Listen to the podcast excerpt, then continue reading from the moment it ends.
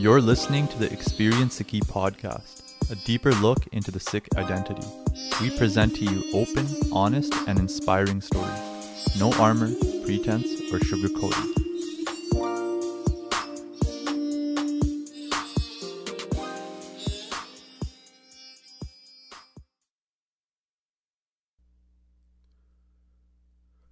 Waheguru Ji Ka Khalsa, Waheguru Ji Ki Fateh.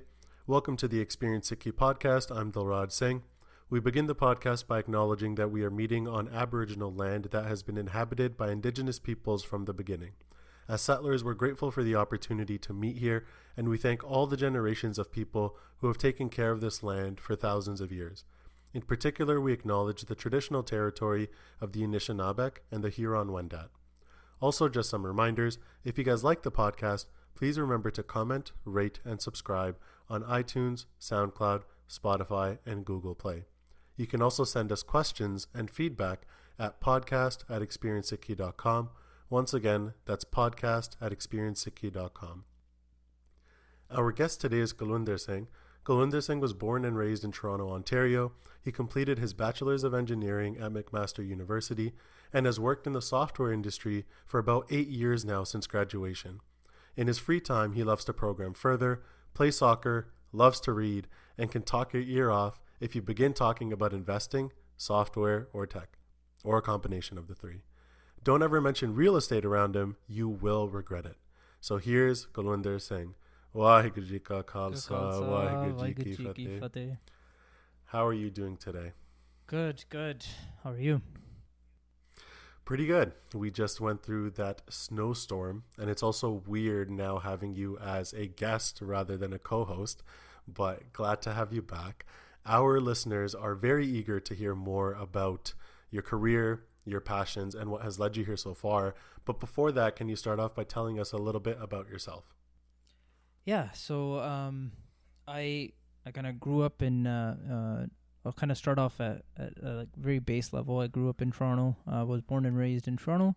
Uh, we moved out to Brampton. Our cousins were uh, here, so we kind of wanted to come closer to family. Moved to Brampton uh, at around age ten, I would say, age nine, um, and been here ever since uh, in Brampton. Um, and uh, went to school here, um, and then eventually met some people that got us into Sikhi, and I guess we can probably get into that a bit later. Um, and um, yeah, went to university for software, um, and now yeah, I'm working in the software industry uh, so far. That's kind of well, been my actually journey. S- start with your Sikhi journey so far because it does span back a lot longer than some of our other guests who were exposed to it a bit later in life. So when does your journey into Sikhi begin? Was it during your childhood years, or did that stage come when you were in university? Yeah, so it started around age 13, um, but probably a little bit before that. Uh, we were in middle school, and the way it happened was our our whole family was uh, was not really into Sikhi. We we grew up obviously going to the Gurdwara, uh, just a typical Punjabi family, right? We would go to the Gurdwara, we'd understand Guru Granth Sahib Ji is our Guru. Um, but that was about it, right? It, it kind of stopped at that point. Um, eventually, um, we met some Singhs who, who kind of lived on our street, and we would just have some interactions with them at the beginning, right? Where we, we moved into our new house and we uh, would have just minimal interactions, but we would just know that they were there.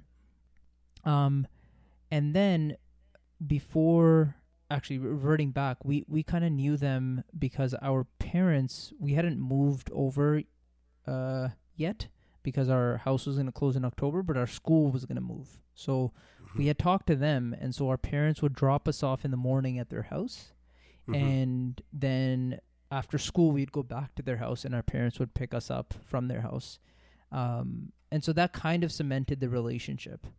And that only happened for about a month, but that still gave a lot of gratitude to them uh, for doing that, um, at least for our parents. And mm-hmm. then we just created that type of relationship. And we would touch base here and there. We would play with their kids. They were fairly close in age with us. And so mm-hmm. we lived in a court. They lived literally down the street. And we would just play all the time uh, with them. Um, and they were very uh, persistent, if you will, and they at one point they started coming over to our house. Uh, the uncle ji, uh, his name is Harpa Uncle ji. He would come over and he would come around seven right before we were about to leave for school. And so we'd listen to Sakya. He would tell about Guru Gobind Singh Ji, and he would uh, tell all these random Sakya that he just insane amounts of Sakya that he had memorized. And we would listen to that, and then we would go to school. And my dad would be working in construction, so a lot of his work was during the summertime. It was very seasonal. So during the winter, this would happen, and we'd see them sitting on the ground uh, in our kind of living area, um, and we we would sit down, listen to these Sakya, and go to school, come back, and now they're still sitting in the same position uh, on Mhm. the ground. But now there's like bread pakode, right? There's like extra Yeah. like food and jaw like all over the place. Um, and we would now listen for another hour, right, of these sakya. Mhm. And obviously, my dad's been listening to this for like six hours at this point, six seven hours Yeah. uh, for our school duration. And so that had a huge influence uh, on us, right, our whole family, and definitely my dad and my mom, and we would obviously have that little bit of influence as well. And then what started to happen was at school, when I started wearing a pataka and things along those lines because of hearing of all these sakya, there was someone at school who said, "Oh, you should come to Gat- Gatka," and I had I had heard of Gatka, but I hadn't really known that they actually do Gatka here or, or anything along those Mhm. lines. So then I started going to those classes. Um, and now there's like a whole new world that opened up, right? So that's where it kind of started uh, for me, I would say. And as you got a bit older, what attracted you to the Sikh Youth Federation, which has now transitioned into Experience Sikhi? Yeah, so I guess a little bit before that, it was uh, so I had gotten to um, a little bit of Sikhi that way through friends and just being exposed uh, via Gatka and and all those uh, routes, and and then my parents took Amrit and I took Amrit very shortly after. So around in high school, grade nine, grade ten, I had uh, already taken Amrit, um, and so I went through high school with with that sangat. And then in university you kind of go away right? You, mcmaster university is about an hour away. Um, i did stay um, at, in hamilton um, off campus but i stayed in hamilton. Uh, luckily i went with a friend who was amritdhari for he had been amritdhari for the for his whole life. Um, we ended Mhm. up staying together. Um, and that helped I, I would say a little bit right um, having that type of sangat go with you uh, to a whole new city, uh, especially with people from all walks of life, um, and also living on your own for the first time, right? Uh, our family was fairly reserved in the sense that I didn't go to many places uh, in high school as well. Like I didn't go on these uh, random trips that all all the kids were allowed to go to. Yeah. I kind of stayed home, right? I was a fairly ho- um, big homebody, and hmm for that reason, I went to university, you have a lot of freedom, right? Um, and so that and the the kind of grounding of of my friend and me as an influence on him, right? We both kind of stayed uh, in our lane, so to speak. Um, we, we we didn't go um, kind of experiment or anything lo- along those lines, thankfully, right? Because it's a very interesting age where you can kind of teeter totter between a lot of things, right? Mhm. If the influence is, is right, right? If you don't have the right sangat, th- having the right sangat is very important, right? And we all we both know that, and uh, I think it's very important. So we got introduced to the SSA there. So we wanted some sangat uh, at university, and there was SSAs uh, that were already kind of um, thriving, not just at McMaster University but other universities. Um, and so when we went the first week around, just like walking around uh, to look at all the clubs, the I think it was called Club Day or something. Um, There was the Sikh U- Sikh, uh, Student Association table, and we went and we're Yep. like, "Hey, this is our these are our people, right?" Yeah. And we went and talked to them. Uh, they were great, very welcoming.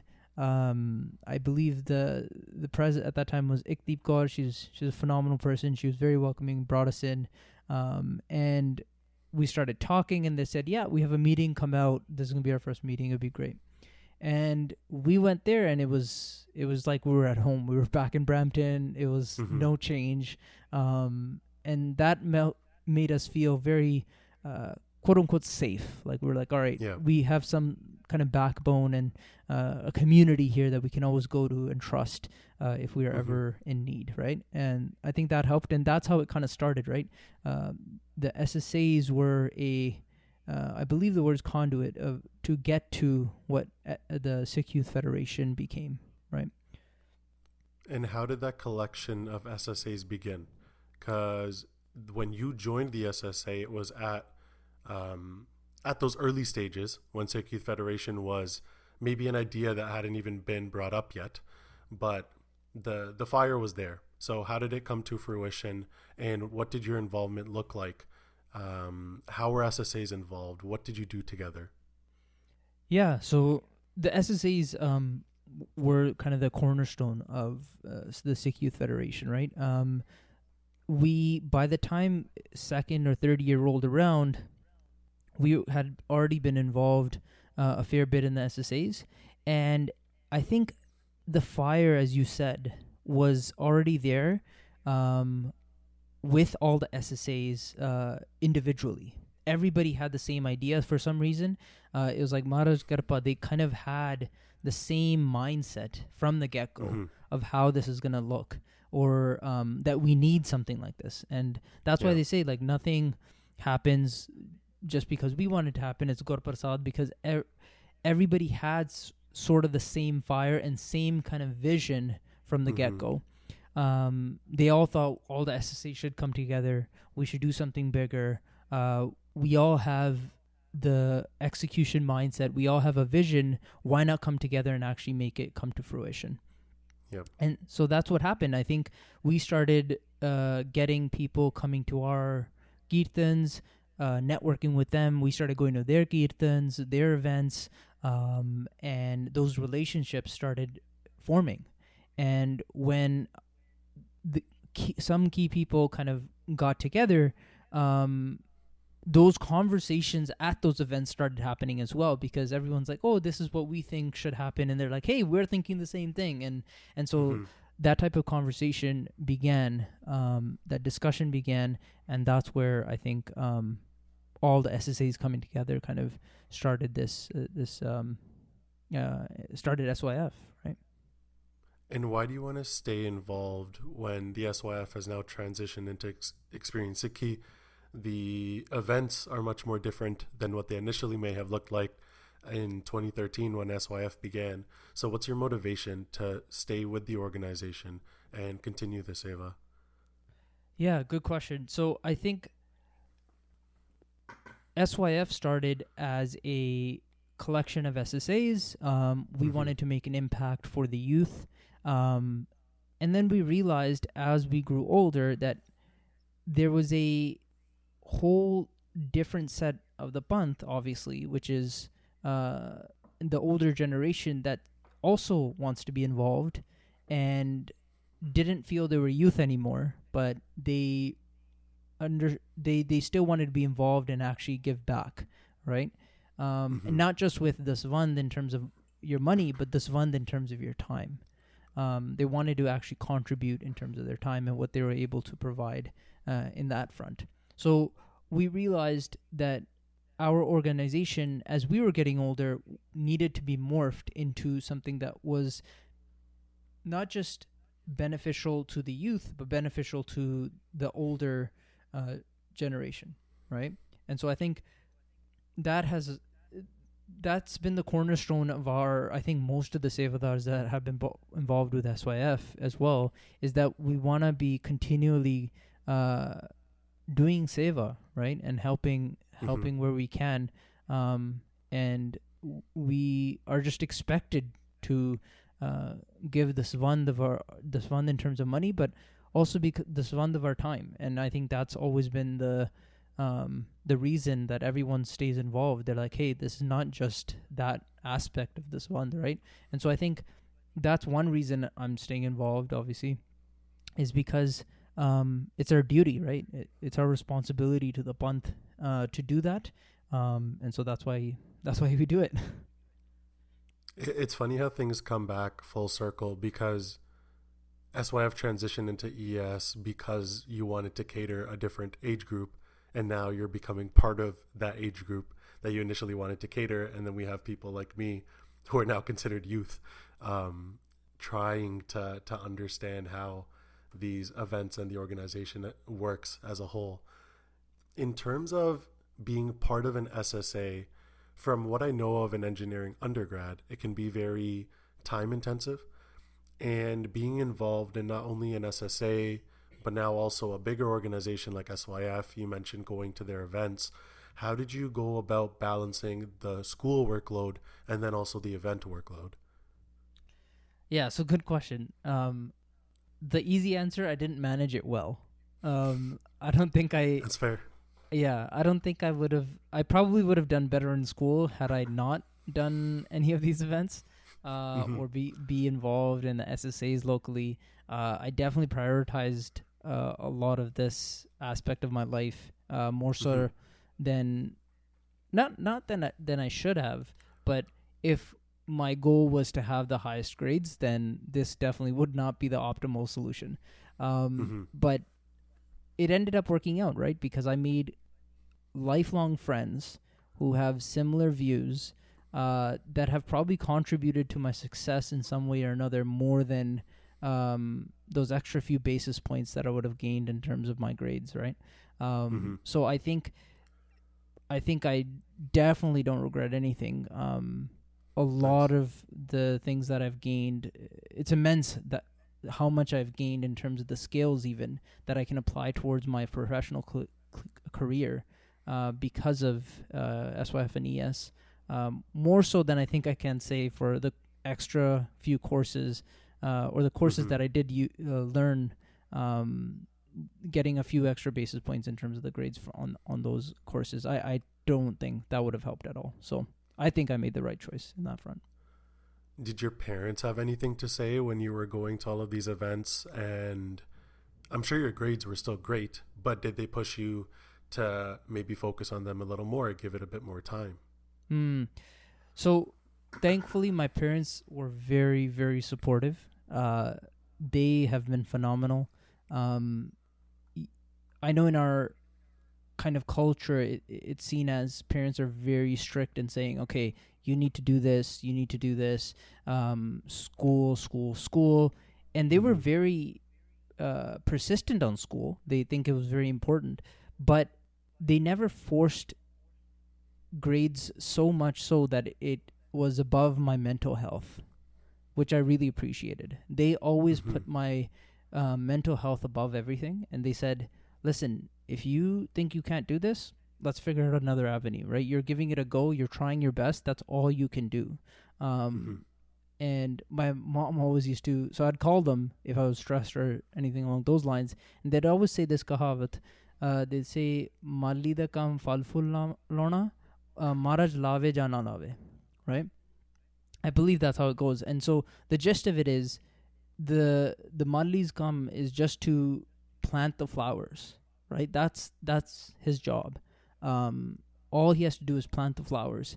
If it blooms or doesn't bloom, that's not up to the farm or the the kind of um, uh, the malli, right? It's mm-hmm. that's Maharaj's come. So basically, you do the work, you put in the hours, you do the work, and that's the best you can do.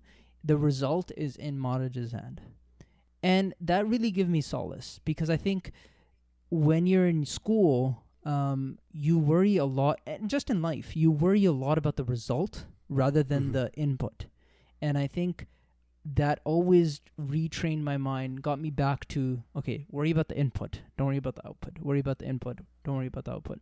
And that reset helped me a lot and gave me a lot of peace and la- allowed me to continue with school uh, in a way that got me through school uh, with decent grades um, and still having the ability to do all these events on the side, uh, which always made me happy. I was always very happy doing uh, these events. I think were the happiest times. Yeah. It's interesting you bring that up. I remember reading a quote from Paisa Parveer Singh Ji and they mention a very similar analogy, but in relation to Simran, as in it's all about the input. Your goal is to continuously do it because you never know when Maharaj is gonna like snap his fingers and be like, "Here you go, here's the file." But the thing is, you have to be persistent, consistent, and you just want to love the input that you're putting into it because the output's going to be that much better. But you just mm-hmm. don't know when it's going to come or how it's going to come. I find that very interesting how these analogies that some of these um, very learned individuals in our Panth have given us apply to both the Sikhi side of life, but also the professional side. In terms of, before we get into your work experience a little bit more, why did you choose software engineering as your career of choice? And for the listeners that don't know, a lot of these career names are just buzzwords. So, what does a software engineer actually do? Yeah, good, good question. Um, so there's two streams, and I think when you're in high school, this is why events like Sikh are very important, in my opinion. Um, because when Do I was in high school, Do you want to tell listeners what Sikhya was? Or yeah, sure. Is? Yeah, so shameless plug, I guess. Um, Sikhya is a professional career development conference. Um, it allows you to be immersed in terms of what type of career you want to do for four days. We we take you down to Toronto, um, and you will get immersed in the in the full career. Uh, you will find out. Uh, you'll get job shadows. You'll have resume critiques. Uh, you will have one-on-ones with people in that career, and so you can has, ask any type of question you want.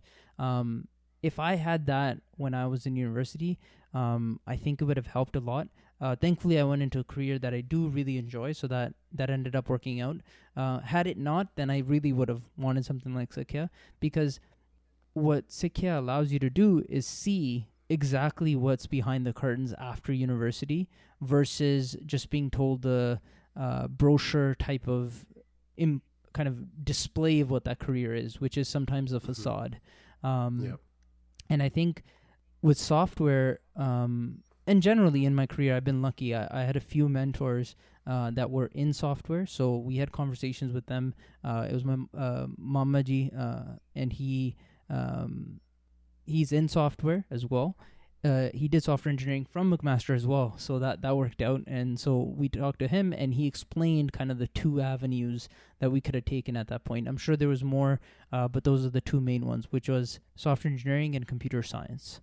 Mm-hmm. Um. And so I think one way to explain the difference, which I didn't know before as well when I was uni- uh, going to university, um, is I actually was going to go into computer science. Um, I had applied to a couple universities. Uh, I had applied to Waterloo for computer science, um, and I was gonna go to Waterloo, and but I got into engineering at McMaster for software engineering, um, and I was gonna choose Waterloo because I thought, yeah, computer science is is the way to go. Um, and it probably would have been. It, it would have been fine because we do similar things after you graduate. Mm-hmm. Now, what the difference between computer scientists and and software engineers are um, from an overall perspective, the way my uh, Mamaji had explained and my research kind of backed that afterwards is is better to explain it in a different field. So think chemistry and chemical engineer, right? Chemistry is the study of the science of uh, chemistry, right? Whereas chemical engineer up, uses the knowledge that the chemistry department probably pushes forward to make it into an industrial process that is useful out in the world right mm-hmm. so the science necessarily might not be applicable to the real world just yet but they're pushing the bounds of the uh, chemistry science uh, chemical mm-hmm. engineers will use what is necessary um, and make it so that it's useful in the world in some sort of fashion right and so software engineering is kind of the same thing computer scientists some of them study algorithms uh, at a very low level, very mathematical level, and we will use those algorithms and kind of the bounds that are being pushed in a way that will actually benefit um, a lot of the the world um, using that as as the foundation, right? So think. Mm-hmm. Let's say a computer science department created some sort of algorithm that helps a certain problem, and then Facebook uses that algorithm. Software engineers will use that algorithm in uh, implementing it on on Facebook servers, etc., or, or, the code that mm-hmm. they have. Now, having said that, in practice, it ends up being the same um, because when you go into the world, they're now looking not really for software engineers. They say software engineering, computer science equivalent, because most people are not working on um, safety critical systems, right? And so they're working on a lot of them are working on data applications or apps like Snapchat and things along those lines, which probably have some sort of um, security involvement and things along those lines. But it's not the the bar isn't high enough, and so a computer scientist or a software engineer could technically work for those companies, and Mhm. in practice they do. However, if you want to work for, let's say, NASA, or you're working for um, you're working on software for trains or cars or things along those lines. Um, More often than not, you need electrical engineers, software engineers, um, uh, other like types of. Uh, there's another engineer, uh, mechatronics engineer. Uh, you know, need those types of engineers where they might have a couple of them that have done their PEng, uh, which is a safe uh, kind of um, ethics uh, kind of application, and says, "Yep, you you've passed this course, uh, and you can do and practice engineering at a very uh, robust level, right?" And so they're Mhm. they're you have to you have to not take it at a science type of um, lens, but at that point you have to be very rigorous in terms of your engineering and have high safety standards, etc. Not Yeah. saying obviously computer scientists can't do that, but that's what where the engineering component comes in, right? Um, and that that's what we've been taught.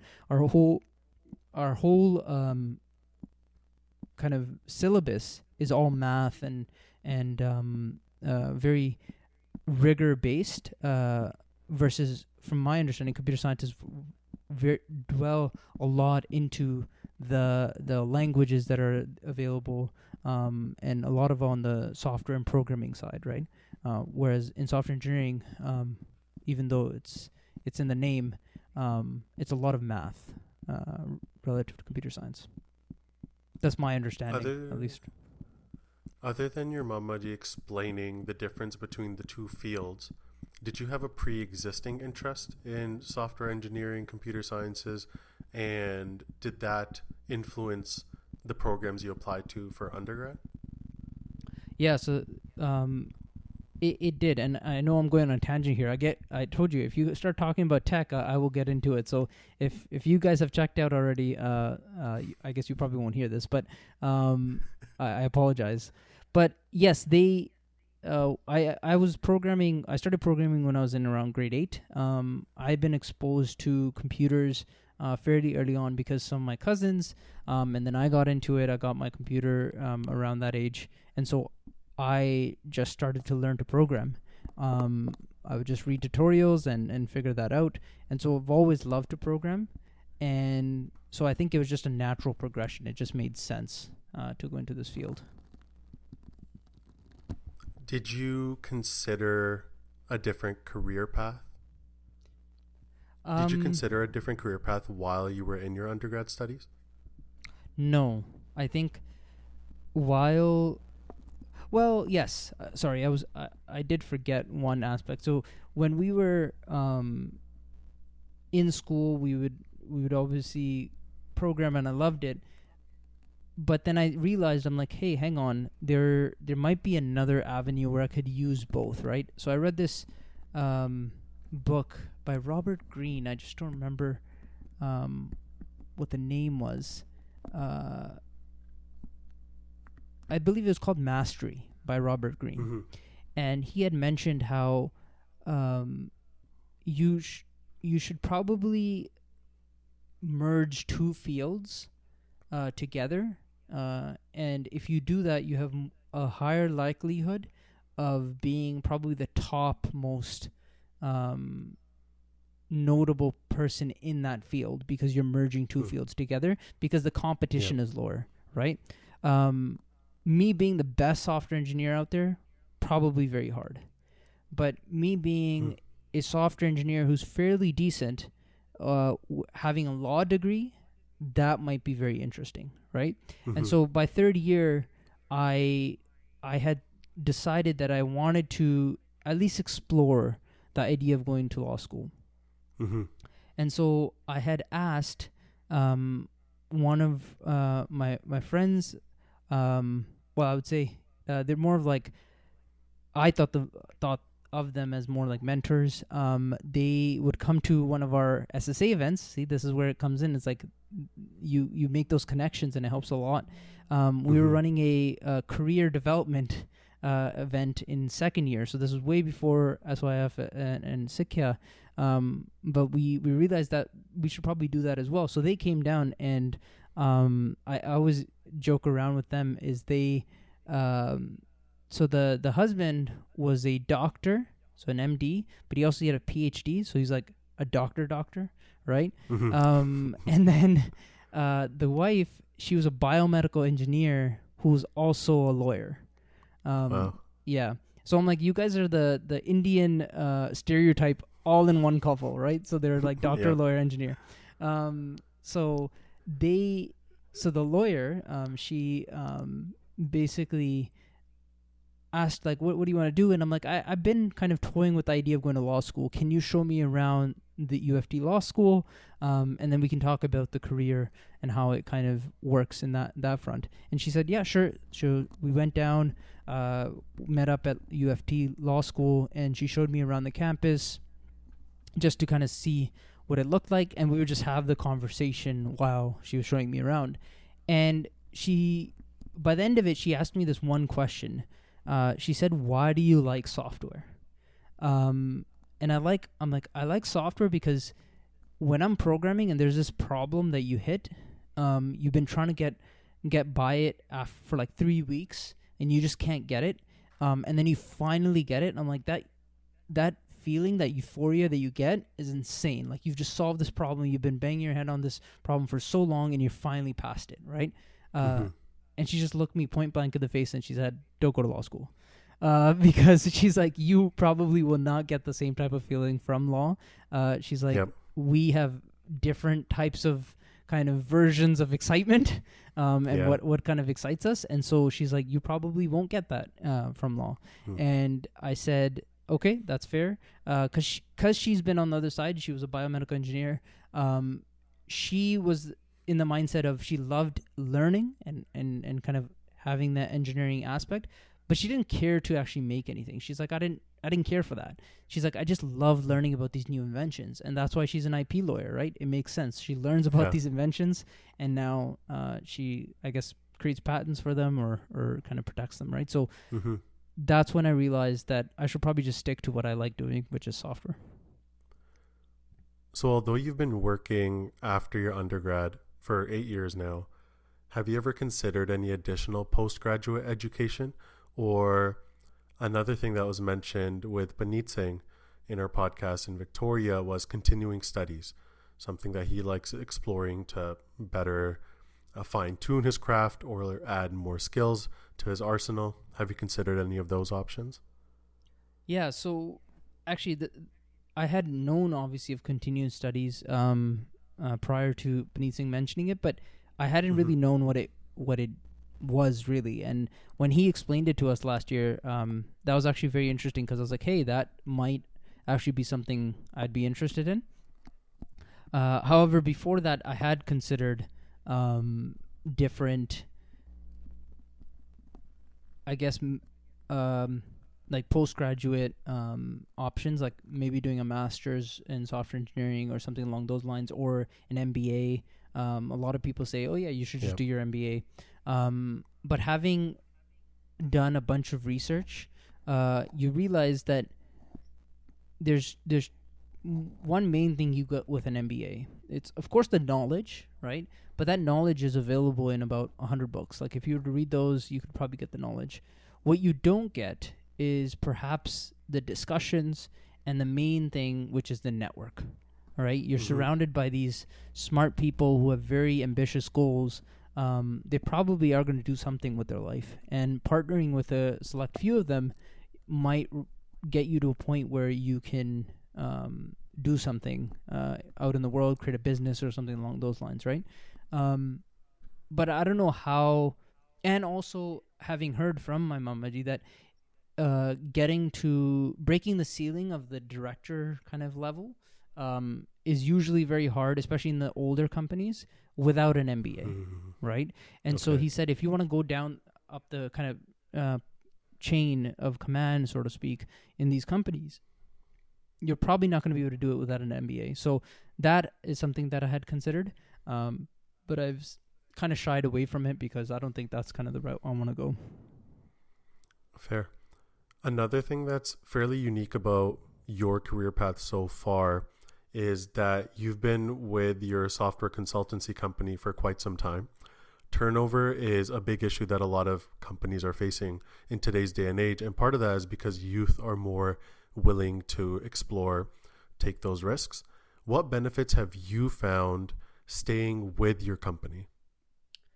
Yeah. So I think both avenues are okay. Um, I'm a person who, first of all, because of our extracurriculars, um, I don't really like the the different um, what's the word I'm looking for? The quick turnover, I guess, in my life. Uh, I'd like something mm-hmm. to be stable. There's a lot going on with with our extracurriculars, so I I needed my job uh, uh, to kind of be stable. So that's one. Uh, but jumping from job to job, you can earn a lot more. I would say, right? Um, we all know that mm-hmm. is, uh, you can uh, you can earn uh, a fair bit if you jump jobs, right? But my I had always heard that uh, learn in your twenties, earn in your thirties, so to speak. Hmm. And I I kind of took that to heart because I'm like, yeah, I need to learn. Um, having said that, I probably would have learned different things if I had jumped uh, to a different company. But I think I'm still learning at this job um, for for quite some time, and and for the last eight years I have been. I've been jumping projects, and because it was a software consultancy, I got to touch different uh, types of software and from different clients, and so that allowed me to learn uh, different avenues. Had I been at a single company with uh, probably just one product, I would have still learned different things, but um, they're all under the umbrella of one type of thing, right? You're kind of doing mm-hmm. one goal. Um, so I think that's one. Um, just having the ability to learn uh, and just stay within a job. Um, the second thing is, it, it it was a small company, right? And because it was a small company, I was able to do more uh, things. I I was given more opportunities to do different things outside of software that I probably wouldn't be involved in at a larger company. So I'll give you an yep. example. Is um, I was involved in the pro- the product I was working on at the time, uh, we had to demo to different clients. And so when you're demoing the product to a client, um, the client is probably like a Fortune like 500 company trying to buy uh, this the software off of you because they in the medical field, and so they're paying. They're probably going to pay a couple mil for this product, and mm-hmm. being in the room with these guys to be able to demo this product um, having been in the company for two years uh, outside the outside of school, that probably wouldn't be an opportunity I would get a larger company, right? I wouldn't be in mm. that type of room. Uh, whereas yep. in this case, I was right. Um, we had gone down to Toronto for one of these companies for a partner, and it was our CEO, our sales manager, myself, and their CEO, their um, couple of different um, positions, and a develop uh, a developer um, all in the same room. Um, I and I had to demo the product, answer questions, etc. I would not get that benefit um, at a larger company. So mm-hmm. that gave me skills that I wouldn't be exposed to um, had I done different, I had taken different avenues, and that's why I stuck with this um, kind of position. Um, that so and the potential for growth in, in, those avenues, and then also the manager. I think they always say like you don't quit your job, you quit your manager, right? Um, yeah. hmm. And in this case, I realized that my manager um, is and was great. Um, he has uh, always had my back. I've learned a tremendous amount from him, and so for that reason, I just stuck with uh, with this company because I'm like I can keep learning, and and I have someone who who looks out for my interests and wants me to grow. So why would I change, right? I don't know how well it would look outside. And I'll mention one last point before I kind of turn it back over to you, but I also stayed because all these veterans would come back into our company from these other companies like um, BlackBerry, uh, and a couple of these other fairly big IBM, etc.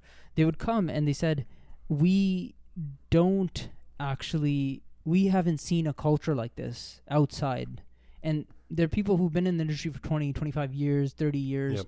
and they're like we haven't seen a culture like this and i'm like well i should probably take that under under advisement if they've been Mhm. in the industry for so long and they haven't seen a culture like this why the hell am i going to leave and try to see for myself right i'm sure Yeah. companies exist that have an amazing culture um, but i i just decided why should i change if i'm still learning and there's still this great culture and great manager so that's why i've stuck around for a while While you continue learning, now that you're, I guess you would be considered a veteran at this company as well, are you becoming a mentor? And how much time, in terms of your professional time, your work uh, on the hours or on the clock work, is dedicated towards mentorship of, I'm not sure what the titles would be junior developers, junior software engineers. What does that look like? Yeah. So, uh, in terms of time, uh, I spend probably, uh, probably daily in terms of mentoring because I have a team that um, we're working on a product or a project, and so uh, there's questions daily in terms of software questions or um, overall how we should approach a certain problem, etc. So in that in that sense, it's almost daily. Um, Mhm.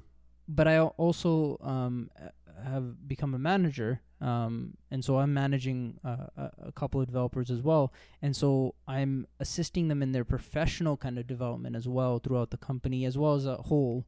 Um, uh, yeah, so uh, there's kind of two avenues, and I don't need to spend too much time in the in that HR manager, so to speak. Um, probably a couple couple hours a month uh, on that front, but probably daily in terms of the technical side. Since you mentioned HR, do you also engage in recruitment for the company? Or is that left completely to the HR and you, in your role, are focused solely on your team and your product? Yeah, so good question. I'm going to tie this back to another reason why I stayed at this company for so long is Mm-hmm. I so I do at this moment. I if there's a new developer that I'm hir- hiring for my team, um, I will definitely be involved in that, and will be um, interviewing at the stage of technical interviews and and uh, forward. But and obviously the HR uh, team is involved before that to uh, filter out some candidates. But Mm-hmm. once it gets to us, we definitely interview those people that are going to be on our teams or or adjacent teams, and so the aspect I'm going to tie back is this started even before uh, I was a manager. So before I even became a manager, I was being pulled into these interviews just for the experience. Um, and that probably wouldn't have happened at a larger company, right? Um, But I was I was able to get there um, and and interview and be on the other side very early on and learn how to interview um, uh, from my manager, my mentor, um, Yep. to s- extract what information we need to actually extract to see if uh, someone's a good fit. And that's what led to a good culture as well, right? Hiring is very important, and so understanding uh, what things to look for while interviewing are also obviously very important to get the right candidates in the door. Interesting. What would you say has been the best and worst part of being a software engineer so far? And you can include your experiences as a manager in this as well. Yeah, so interesting. That's a very good question. Um, I would say the best part is the code itself.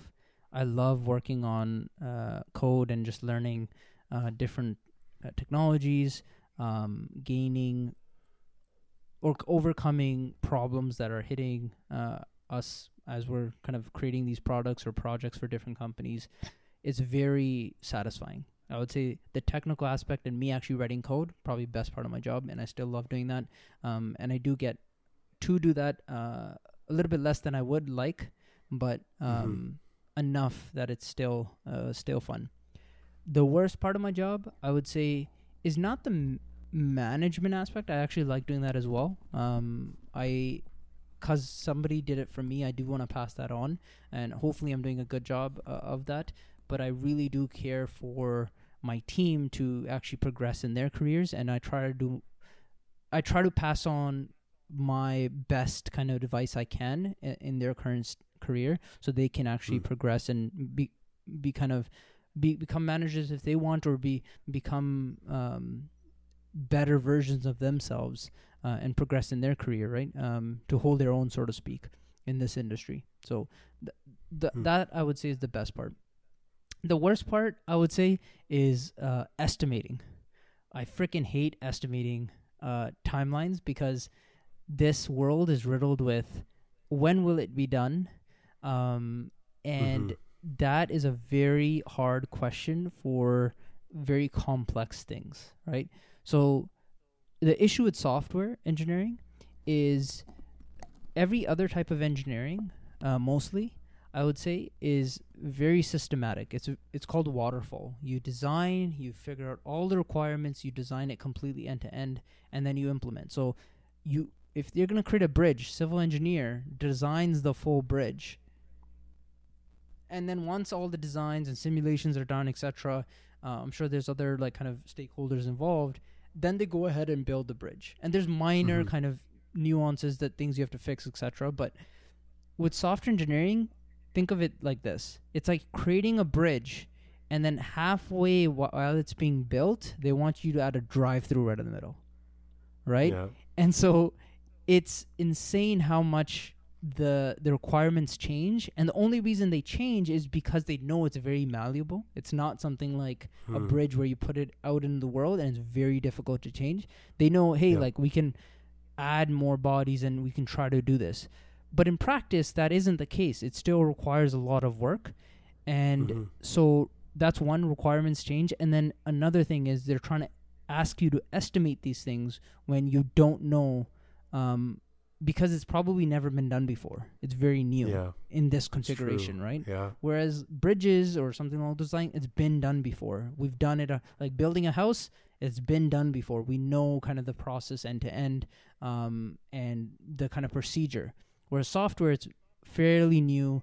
Uh, there is w- there are ways to estimate. I'm not saying you can't estimate at all but there's there's ways to do it in a way it, you can provide a probability of success versus okay it's going to be done this way or at this time. And it's unfortunate because it's like project managers want a deadline and software Mhm. engineers can't give a deadline. And so there's a lot of kind of back and forth on that front. And that's probably the worst part of my job handling all those stakeholders and trying to keep nice amongst everyone.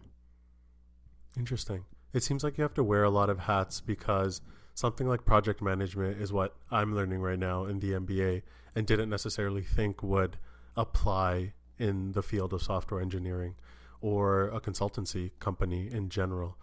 Um, which I think just speaks to the versatility of a lot of careers, which is one of the goals we wanted to, or one of the concepts that we wanted to put out as part of this podcast is that although you may have an idea of what a career may look like, at the end of the day, there's a lot of durability, there are a lot of variations that shape some of the careers of our guests.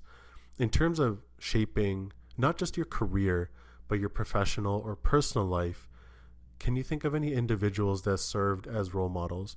So, again, this could be your Sikhi development, your personal development, or your professional development.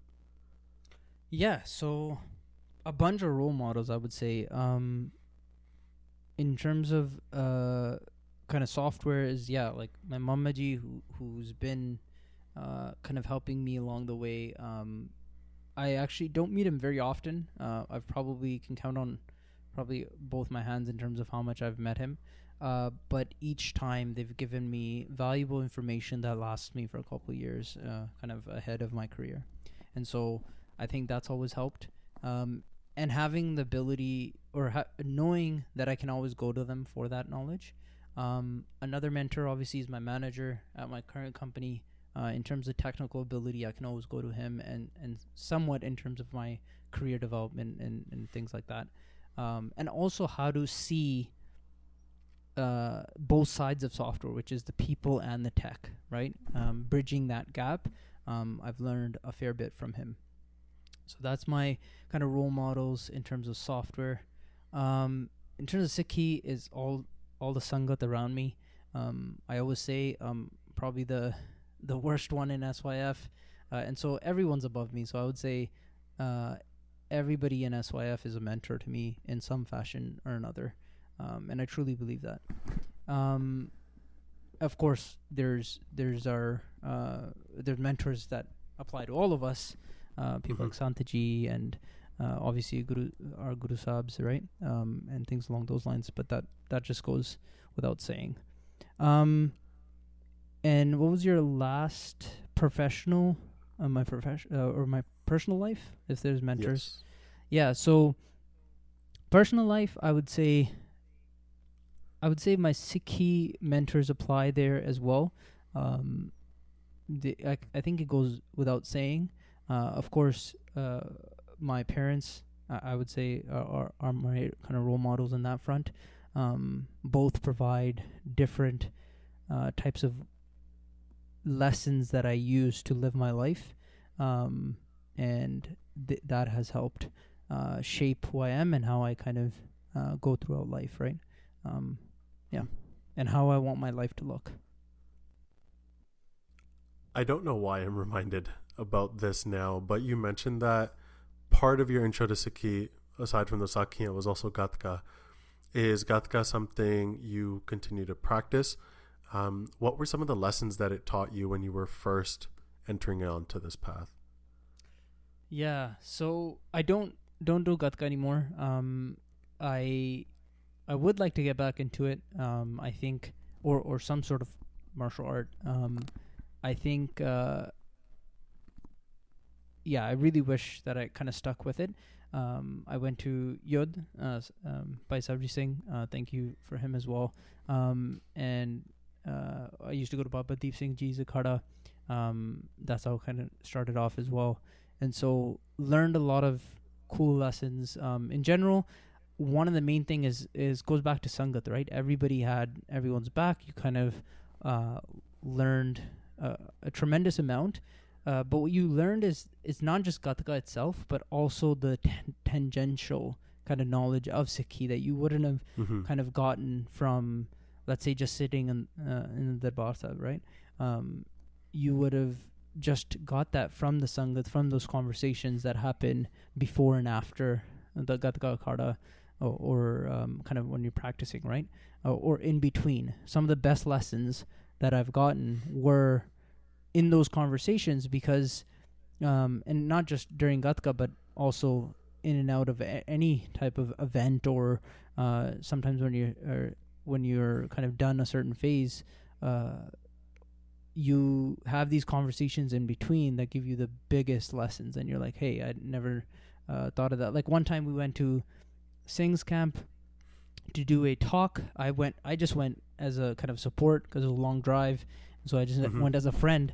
And Bhai Pradeep Singh from BC uh, was having a conversation after the talk, and I think I learned insane amounts from that uh, conversation. I, I just, I'm sure it's embedded in my psyche somehow in terms of the lessons I've learned. So I can't pick, pinpoint exactly what lessons, but I do remember that we stood there for three hours without sitting down, and I was my legs were hurting, and I was too afraid to sit down because I'm like, if I sat down, then it might disrupt the group, in which case it'll end Mhm. and I didn't want it to end. That's how good it was. Um, and I feel like everyone felt that. It, it, we knew that if we anybody moved, uh, it would end, and and that was unfortunate. So things like that, um, I think, is what what got uh, offered uh, during those times. Something that I've noticed about you over the years that we've been able to work through ES together is your analytical viewpoint. Um, the way you think of things is fairly different. And part of that is your long term thinking in terms of the Panth's development, goals, etc. So, what do you feel like is our responsibility to the Panth as not just Amritdhari Sikhs, but also professionals in the West? Yeah. So I I love how you said different and not necessarily better or good or anything like that. It definitely is different. Um, so clearly that does doesn't mean it's always the best viewpoint. no Um, comment. Yeah. Um, but I will I will try to kind of push back on certain uh, things. I, I try to I try to think out of the box because I think it will at least start a discussion which might lead to a better idea of how to approach a problem, right? Because we're so stuck in thinking the usual ways sometimes. um, that sometimes you do need to think outside the box and and see. It might be a radical idea, it might be weird, uh, but if it leads to a better idea, hey, great. Um, uh, at least that ignited that, right? Um, so we shouldn't be, especially when you're brainstorming, you shouldn't be shying away from those uh, weird and obscure ideas. Um, Mhm. In terms of our duty to Panth as professionals, obviously as Sikhs, like as we know, right? Um, and and I struggle with this every day. It's something that I think we as Sikhs will always struggle with. Is you need to uh, keep your bias there and try to improve that. Um, and that's a journey. Uh, obviously, that's also your duty to the Panth in in certain way, right? Um, I've heard that that's known as seva as well in in a certain fashion, right? So um, when I heard that, that was a very interesting kind of perspective, right? A, Um, abhyas of. uh, just like your Bani, your Nitnem, making sure you're increasing your uh, Simran and things along those lines, is Mhm. that is also uh, can be viewed as seva because you're doing seva to the Panth in some sort of fashion. You're creating another proper Sikh, if you will. Um, Mhm. At least, and and that's another p- side point is framing is so important. It's interesting how things can change with just framing. Um, Mhm. so I think that is one one aspect of of uh, uh, our duty back to the Panth. The other aspect is from professional uh, side. I truly believe that yes, of course, the Sikhi aspect is paramount, right? Uh, but right after that, we should be uh, in the professional world. We should be in the leading edge. We should be making an impact.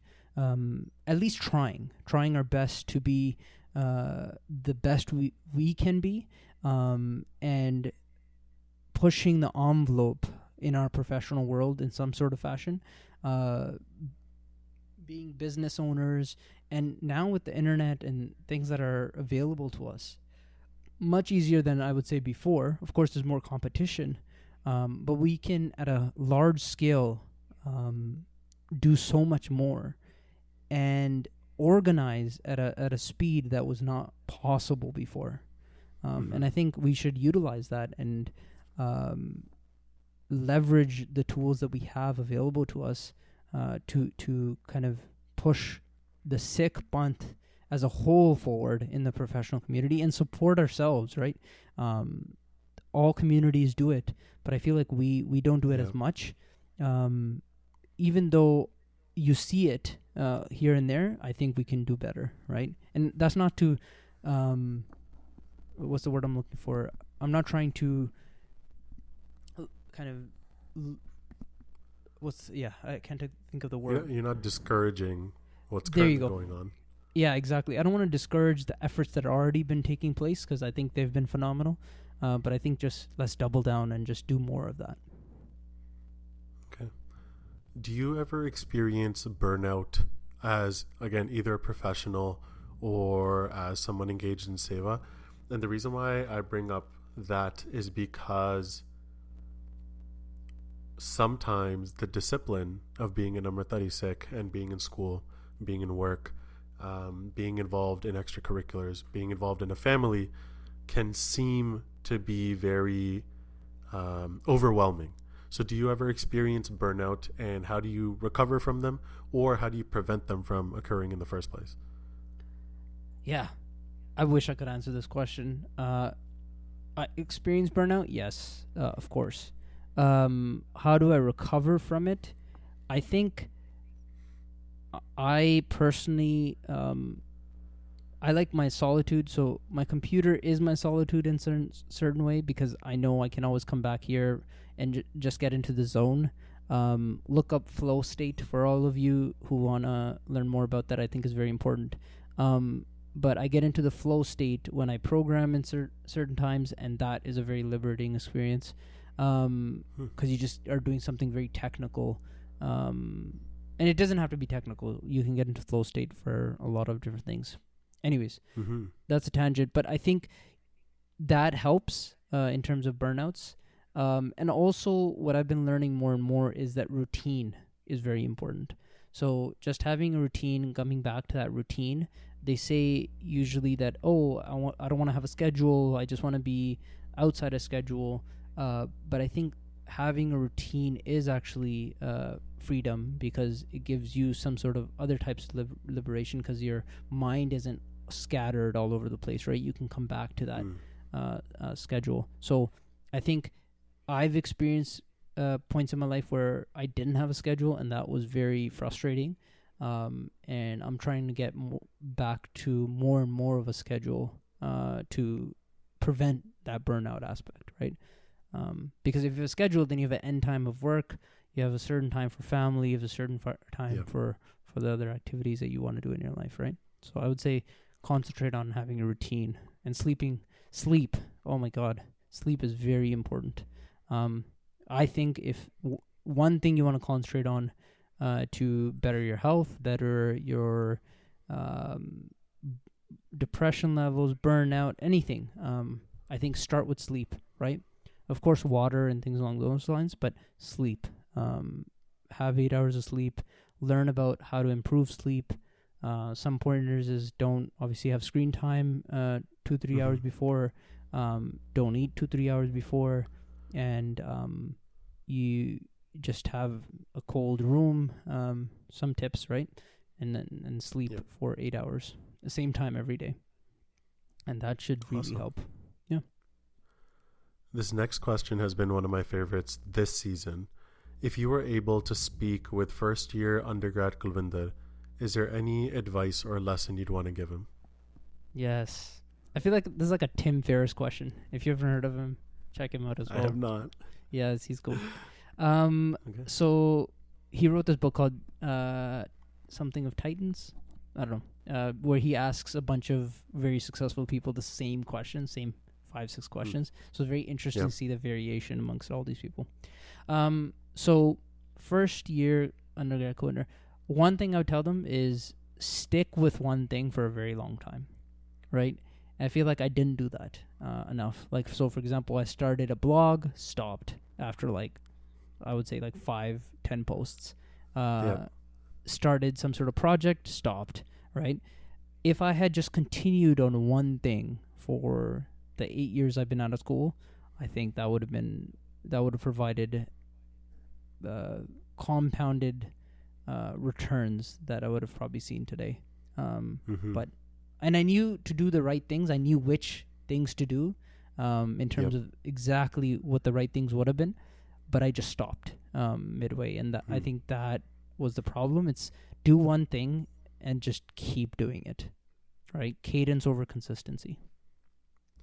Moving from past to future, where do you see yourself in a few years? Yeah, so um, I think there's a bit like I I do always think about this, but um, I think it's a bit um hard to answer right now because I'm I feel like I'm in a a bunch of different avenues of my life can pull me. Um, but yeah, I think I, I obviously see myself in the world of software. Um, again, I said I love real estate, so don't get me started talking about that. But I think something related to the real estate game, uh, I'll probably be involved in uh, a couple more real estate um, things in my life. Um, that's in terms of my professional world, and just kind of raising my family. Right, that that would be the other aspect uh, of my life that I want to continue. And then, of course, um, this goes unsaid, but ES, um, I think, will obviously be a, a very big part of my life as well. So we are inching towards the end of the podcast, and we like to end every podcast with the random five. You've been asking these for an entire season, so I'm sure you've already thought of these answers before. But this is where I'm going to ask you five totally random questions, Yes, just for the listeners to get to, just for the listeners to get to know you better. So the first question is, what is your favorite book? Yeah, so this is a hard question because I have a bunch of uh, books I could kind of name off. Uh, but I I like to throw Rich Dad Poor Dad out, even though it's not very applicable probably now. Um, or sorry, Hmm. it's probably outdated a little bit. But I I want to revert back to what I said. It is very applicable as a as a foundation in terms of finance and how to think about your finances. Um, I think that uh, could apply to anyone if you're not already in uh, in this field and don't know much about finance. Um, in which case, there's are, are a bunch of advanced books, but this, if you aren't in it, this is a very good book to start off with. What is your favorite quote and or Bani Pankti? Yeah, so my um uh yeah, the f- favorite ba- I would say Bani Pankti. Uh favorite Bani Pankti is uh Chinta taki kijiye jo unhoni hoye. Um that that I think gets me by uh life in general. Um it helps me get by in life because you you are reminded that uh there's no reason to worry if um everything that is being done uh it's if it was unhoni, then it makes sense that you should worry. But if it's gonna happen, it's gonna happen, right? So why are you worrying? Mm-hmm. What is Yeah. one of your weird quirks? I don't know. I think it's hard to answer this question yourself, but I would say my weird quirk. I'm sure you can think of many, but um, I think one weird quirk is I say fair enough a lot. A lot of people make fun of me for doing that, so I would say that's my weird quirk. Saying picking up a word and just constantly saying it. I actually learned that from you, and I've realized now that I bring it up in a lot of conversations when I don't have anything else to say. Yeah, But no, that that's fair. I can corroborate that. that's fair. If you can, if you can meet anyone in history, who would it be? Ooh, that's a good one. Um, I would say Sant Teja Singh ji. Mainly because I feel like um, I probably should do more research on him uh, in general and learn more about his life uh, to get these answers. But I think if I just got the opportunity to talk to him, I would want to ask him like, where do you see this going now? Um, he's kind of been the cornerstone of the development of the Sikh diaspora uh, of what we see today, right? He was foundational in that, and so just having his thinking and saying, "Hey, give us some direction. We we need we need some help." Um, I think, and so what what what would be your ideas? That's that's what I would do. I would I want to I would want to talk to him. And the last one is, what's your biggest pet peeve? Ooh, I don't really have many pet peeves actually. So, um, Hmm. I don't know. Maybe people who just anyone who would like boast themselves too much. I feel like that might be a pet peeve. It's like um, there's a lot of cool people in the world. I want to learn about you, but don't like, um, yeah, maybe like I, I guess hankari in general, right? Like, Mhm. um, I don't know if I am hankari. Maybe it's like y- y- the things you hate about people in the world. You should reflect on. You know how they say that? It's like you hate the things Mhm. that you have. So maybe that's me. So I got to work on that. But, um, yeah, I, I guess that would be my pet peeve. So before we end off today, is there anything else you'd like to tell our listeners? Uh, not really. I would say, uh, in terms of uh, anybody who's listening, obviously there's different types of listeners, right? There's people who are trying to get into um, the professional world, and that's the audience we're trying to make it for, right? We're trying to make it for everybody, but mainly people who want to get into the software field and, or sorry, eh, some sort of field, uh, and industry and learn more about it. Um, I would say, yeah, do your research. Uh, talk to people who are actually in the field to get real time understanding of how the field is right now um, and that and see if that's actually what you would want to do for the rest of your life day in day out ask them Mhm. how, what is the day in life of x right um, Yep. because that will go a long way into understanding if you really want to go into this career or not um, i would say that would probably be the advice i'd give and read oh my god read read as much as you can Awesome. Oh, so that brings and us- write and Mhm. write and write because you can read stuff uh, but writing is thinking right you will find your your gaps i should write more self myself as well so it's advice to myself but if you're listening and you actually implement it this will be helpful writing is thinking and you will find gaps in your knowledge and that will allow you to fill those gaps right so write more as well sorry Interesting. So that brings us to the end of our episode today. Thank you so much for sharing your story, your experiences, and being so open with them. But uh, thank you to all the listeners for tuning in for another episode. Waheguru Ji Ka Khalsa, Khalsa, Waheguru Ji Ki Fateh. Fateh.